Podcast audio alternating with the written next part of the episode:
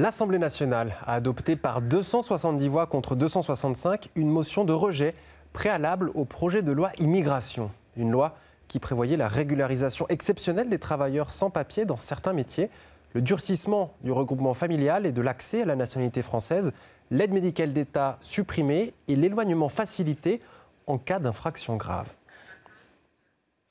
Et pour en parler, nous recevons tout de suite Alexis Poulin, cofondateur du média Le Monde Moderne, en direct depuis Paris. Monsieur Poulin, bonsoir. Bonsoir. Alors, avec cette motion de rejet, est-ce qu'on assiste là à une crise politique ? Oh, une crise politique toute relative, disons un embarras clair pour la majorité présidentielle qui a bien du mal à trouver une majorité sur ce texte clé de fin d'année, hein, la loi immigration. Gérald Darmanin avait remis sa démission au président de la République qui l'a refusée, mais dans les textes il ne peut pas l'accepter et si le ministre souhaite démissionner, il peut le faire. Donc une certaine mise en scène, une certaine tragédie autour du rejet par les députés de cette loi, mais pas de crise majeure. Je ne crois pas qu'on va vers une dissolution de l'Assemblée nationale ou un remaniement ministériel, où là, ça aurait été davantage, pas plus d'ailleurs qu'une motion de censure, si jamais un 49.3 devait être utilisé. 49.3, cet article qui permet au gouvernement de passer outre la délibération à l'Assemblée nationale pour passer plus rapidement des lois. Donc, crise toute limitée, si ce n'est un embouteillage dans l'agenda de fin d'année du gouvernement. Alors, on va essayer de rentrer quelque peu dans les détails. Vous avez évoqué le 49.3. Est-ce qu'on peut voir ça comme une certaine revanche, comme un 49.3 à l'envers, en quelque sorte? Oui, c'est vrai que le gouvernement a utilisé une vingtaine de fois le 49.3 en cette année pour faire passer notamment les textes budgétaires sur la sécurité sociale, mais aussi la réforme des retraites et d'autres. Et là, les oppositions se sont dit que l'occasion était trop belle de répondre avec cette motion de rejet, c'est-à-dire refuser d'étudier une loi proposée et pourtant qui avait été vue au Sénat et à l'Assemblée nationale. Mais ça ne veut pas dire que la loi va être tout simplement abandonnée, hein. Emmanuel Macron, tout comme Gérald Darmanin, ont montré leur volonté d'aller jusqu'au bout de cette loi. Et donc, le gouvernement va passer par une commission mixte paritaire, c'est-à-dire que députés et sénateurs vont délibérer en petits groupes entre eux pour faire passer un nouveau texte de cette loi, texte qui pourrait être plus radical ou du moins plus proche du texte du Sénat, ce qui d'ailleurs explique cette crise politique, puisque vous avez toutes les oppositions quasiment qui ont voté ensemble, des gens d'extrême droite comme des écologistes ou des gens de gauche. Donc ça montre que ce texte ne met personne d'accord en l'état. Vous avez dit toutes les oppositions, y compris les Républicains, et ça c'est assez nouveau. On a pu observer à propos de ce vote que les députés LR avaient donc quasiment tous voté cette motion de rejet. Et donc ils sont de fait dans l'opposition concernant ce texte. On écoute à ce propos une déclaration du président des Républicains, Éric Ciotti. Nous voulons un texte qui réponde aux vrais défis. Nous voulons débattre et adopter dans son intégralité, sans ajout, sans modification, le texte du Sénat. Alors on l'a bien vu, le texte du Sénat est particulièrement important pour les Républicains. Quelle stratégie justement pour ces Républicains? Pourquoi ont-ils voté de la sorte ? Mais ils ont voté de la sorte pour montrer qu'ils n'étaient pas si facilement achetables, malgré les gesticulations du ministre de l'Intérieur, Gérald Darmanin, ces derniers jours, qui promettait des brigades de gendarmerie, des CRS à certains élus républicains en faveur d'un vote positif. Mais Éric Ciotti, le président des Républicains, a tranché en disant que cette loi ne convenait pas aux Républicains parce qu'elle était trop loin du texte initial du Sénat, qui était beaucoup plus dur, notamment en matière de rapprochement familial ou de régularisation des sans-papiers. Donc il y a là une stratégie très claire d'affrontement, de montrer que les Républicains restent dans l'opposition et que Emmanuel Macron et le gouvernement ne peuvent pas en faire des alliés par principe, surtout sur des textes clés comme celui-ci sur l'immigration. Et puis la stratégie est claire, aller vers un texte plus dur ou bien forcer au référendum, puisqu'on a vu ces derniers jours certains appeler au référendum, notamment Marion Maréchal qui a appelé à une union des droites pour demander un référendum sur ce texte, sur la question migratoire aux Français, puisqu'on voit bien que les députés n'arrivent pas à se mettre d'accord et sont très loin encore du compte. Alors, autre parti qui a rejeté cette motion, le RN, et à ce propos, la présidente des députés Rassemblement National, Marine Le Pen, s'est elle aussi exprimée sur le sujet et s'est dite réjouie de l'issue de ce vote. On l'écoute. Désaveu qui vient de s'exprimer ce soir est un désaveu extrêmement puissant, un désaveu aussi du « en même temps ». qui est une véritable escroquerie politique et qui se révèle sous son vrai visage.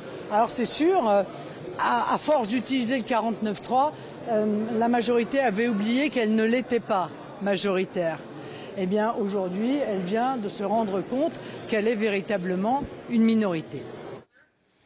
Alors on l'a entendu, elle a évoqué l'escroquerie politique que représenterait le « en même temps » du gouvernement. Qu'entend-elle par là exactement ? Bien que Emmanuel Macron est connu pour cette expression du « en même temps », c'est-à-dire faire un peu de gauche, un peu de droite, un peu de mesure dans un sens et dans l'autre, mais qui se révèle être une incohérence au final. Et sur des textes aussi importants que le texte sur l'immigration, ça ne peut pas fonctionner puisque personne n'est contenté. Et là, la stratégie du RN est claire, c'est pousser plutôt encore plus loin, pourquoi pas, à une dissolution. Et Jordan Bardella, qui est un des leaders du Rassemblement national, s'est dit prêt à assumer les fonction de Premier ministre de cohabitation s'il le fallait, puisque le Rassemblement national est une force politique importante à l'Assemblée nationale notamment, où ils ont plus de 80 députés. Donc clairement là encore, une opposition forte face à un gouvernement faible. La crise politique, elle est là, c'est-à-dire qu'aujourd'hui, très peu finalement de soutien à la politique d'Emmanuel Macron et à cette réforme qui ne contente personne. Alors justement, de façon plus globale, est-ce que cela vient fragiliser le gouvernement d'Elisabeth Borne dans son ensemble ? Oui, clairement, je pense qu'il y a une sorte de clôture de cette série nombreuse de 49.3, de cette pratique aussi du pouvoir, puisque aujourd'hui ce sont les responsables du gouvernement, ministres et députés macronistes, qui expliquent que les députés ont refusé de débattre, mais le 49.3, c'est le refus du gouvernement de débattre. Donc cette réponse-là, évidemment, c'est la crise pour le gouvernement d'Elisabeth Borne, qui était déjà un peu en sursis, hein, parce que la question se posait d'un remaniement lors du procès du ministre de la Justice, Eric Dupond-Moretti. Donc, en janvier, Emmanuel Macron prépare une adresse, ou du moins quelque chose pour recoller les morceaux avec les Français. Peut-être y aura-t-il là un remaniement ministériel ou un changement de Premier ministre en vue, on ne sait pas. Mais clairement, de cette séquence-là, Elisabeth Borne et le gouvernement sortent très affaiblis, même si la loi n'est pas abandonnée, comme je le disais en introduction. Alors, vous avez évoqué un possible remaniement.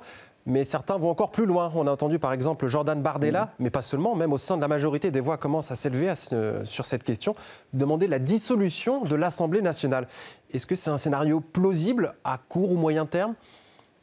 À moyen terme peut-être, à court terme non. Je ne pense pas qu'en cette fin d'année, Emmanuel Macron ait décidé sur simplement ce rejet de loi de faire une dissolution. Mais si les crises se succèdent, si l'absence de majorité devient la norme, et c'est un peu le cas vu le nombre 49.3, alors la question se posera sérieusement d'une dissolution. Et avec cette question de la dissolution, vous l'avez dit, c'est le Rassemblement national qui compte, en cas de réélection législative, eh bien avoir encore davantage de députés et être en force pour proposer Jordan Bardella comme Premier ministre de cohabitation, ce qui serait un camouflet énorme pour Emmanuel Macron et un désaveu total de la part des Français de la politique d'Emmanuel Macron depuis maintenant 7 ans. Donc cette dissolution, elle est très dangereuse aujourd'hui pour la majorité présidentielle toute relative et très dangereuse aussi politiquement pour Emmanuel Macron en fonction de ce qui sortirait des urnes en cas d'élection législative.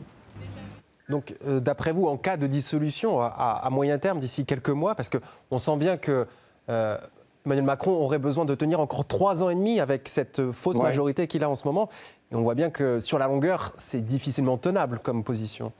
Ce sera difficilement tenable, mais je vous rappelle que l'an prochain, il y a les élections européennes, et donc une dissolution avant les élections européennes, je pense que ce serait un timing difficile à tenir et dangereux hein, pour l'issue du scrutin européen. Il y a aussi les Jeux Olympiques à Paris, où les équipes en place sont en train de préparer ces JO, donc avoir un changement dans tous les ministères, notamment transport et intérieur, serait assez dommageable.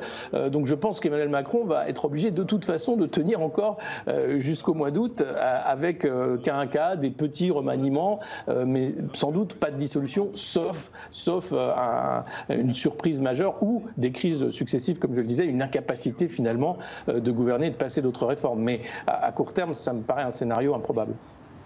De nombreuses échéances à prendre en compte, donc, politiques, mais pas seulement. Donc il faudra observer tout ceci sur la longueur. Monsieur Poulin, merci d'avoir répondu à mes questions et on vous retrouve très bientôt sur RT en français. Merci encore. Merci à vous.